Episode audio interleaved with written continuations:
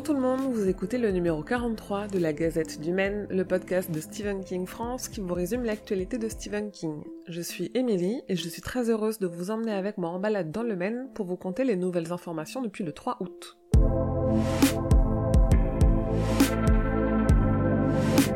Un nouveau livre de Stephen King a été annoncé. Le 2 mars 2021 sera publié en anglais Later, un roman mélangeant polar et fantastique. Long de 256 pages, le roman raconte l'histoire d'un enfant, Jimmy Conklin, doté d'un mystérieux pouvoir surnaturel qui va aider une détective de la NYPD à essayer d'attraper un tueur en série. Vous êtes-vous déjà demandé ce que Jack Torrance essaye d'écrire comme livre alors qu'il est coincé à l'Overlook? Il semblerait qu'il soit en train d'écrire la nouvelle de King, Un élève doué. Plusieurs éléments me mènent à penser ça, notamment la proximité des deux histoires écrites à la suite par King, et le fait que Torrance écrive une histoire avec un personnage qui s'appelle Dunker, comme le personnage principal d'un élève doué. Une autre théorie de fan a fait son apparition, et cette fois-ci c'est Gripsou et ses ballons qui passent à la moulinette. D'après cette théorie, les ballons de Gripsou seraient en fait les âmes des enfants qu'il a tués, qui flotteraient dans une représentation physique des lumières mortes. Ce n'est pas aussi compliqué que ça en a l'air, mais je voudrais pas trop spoiler les personnes qui n'ont pas lu ça, alors vous pouvez aller lire le détail de cette théorie sur le site.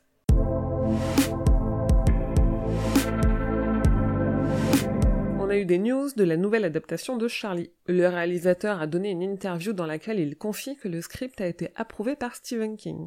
Le tournage devrait débuter cette année et il promet qu'il y aura des gens qui s'enflamment et des visages qui fondent. L'adaptation de Marche crève a fait parler d'elle aussi. Plutôt discret sur son projet, le réalisateur André Ovredal n'en avait pas parlé depuis juin 2019, à tel point qu'on se demandait si le film allait toujours se faire. Dans une récente interview, il a confié que le tournage de Marche crève aurait dû se faire au printemps 2020 et qu'il a hâte de pouvoir reprendre la production dès que la situation aux États-Unis le permettra. Une autre adaptation qui donne de ses nouvelles, c'est celle d'Oron Master. Thomas Jane a annoncé dans un épisode du podcast The Kingcast avoir recruté un réalisateur, Jim Mickle. Et un nouveau projet d'adaptation a fait son arrivée, les studios Liongate préparent visiblement un film adapté de la nouvelle Le petit lieu vert de l'agonie, publié dans le recueil Le bazar des mauvais rêves. Au scénario, on retrouve des personnes qui ont travaillé sur Fear the Walking Dead, Eli et Jane Doe Identity.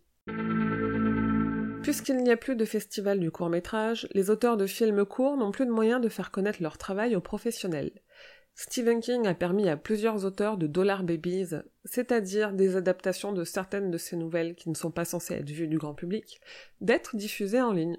Vous pouvez donc voir les courts-métrages adaptés de la nouvelle Sable dans le recueil Brume et de la nouvelle Willa dans le recueil juste avant le crépuscule.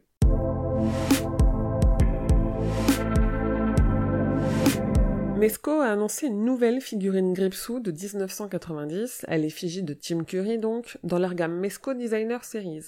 Elle sera disponible au printemps 2021 et dispose d'une tête et de deux mains interchangeables. Et vous le savez, je suis un peu lassée des figurines de Gripsou, mais parmi les produits dérivés de la licence officielle ça, on a parfois deux très bonnes surprises. Et je me suis régalée en découvrant que Tubbs Cosplay, qui fait des canards de bain cosplayers, a sorti une gamme Bloodbath, c'est-à-dire bain de sang, littéralement. Ils ont en fait sorti des canards de bain à l'effigie de Regan de l'exorciste, de Beetlejuice, des deux vampires de The Lost Boys, et donc bien évidemment de Gripsou, et je dois dire qu'il est assez irrésistible, ça donne bien envie de flotter avec lui. L'illustrateur italien Enzo Schiotti a mis en vente en édition limitée et signée des affiches d'illustration qu'il a réalisées pour les posters de Maximum Overdrive, Peur Bleu et Cat's Eye. Aux États-Unis, juste à côté de Bangor, là où Viking, une ferme va ouvrir un labyrinthe entièrement thématisé sur ça et son clown tueur.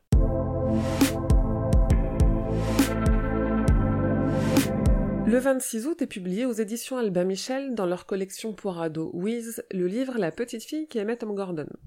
Le 1er septembre, c'est la première saison de The Outsider qui sort en DVD et Blu-ray en France.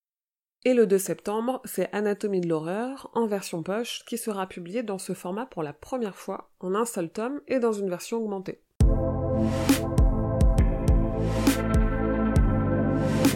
Et voilà, c'est tout pour la Gazette numéro 43. Rendez-vous dans 4 semaines pour le prochain numéro. Et oui, la Gazette ne revient que le 14 septembre.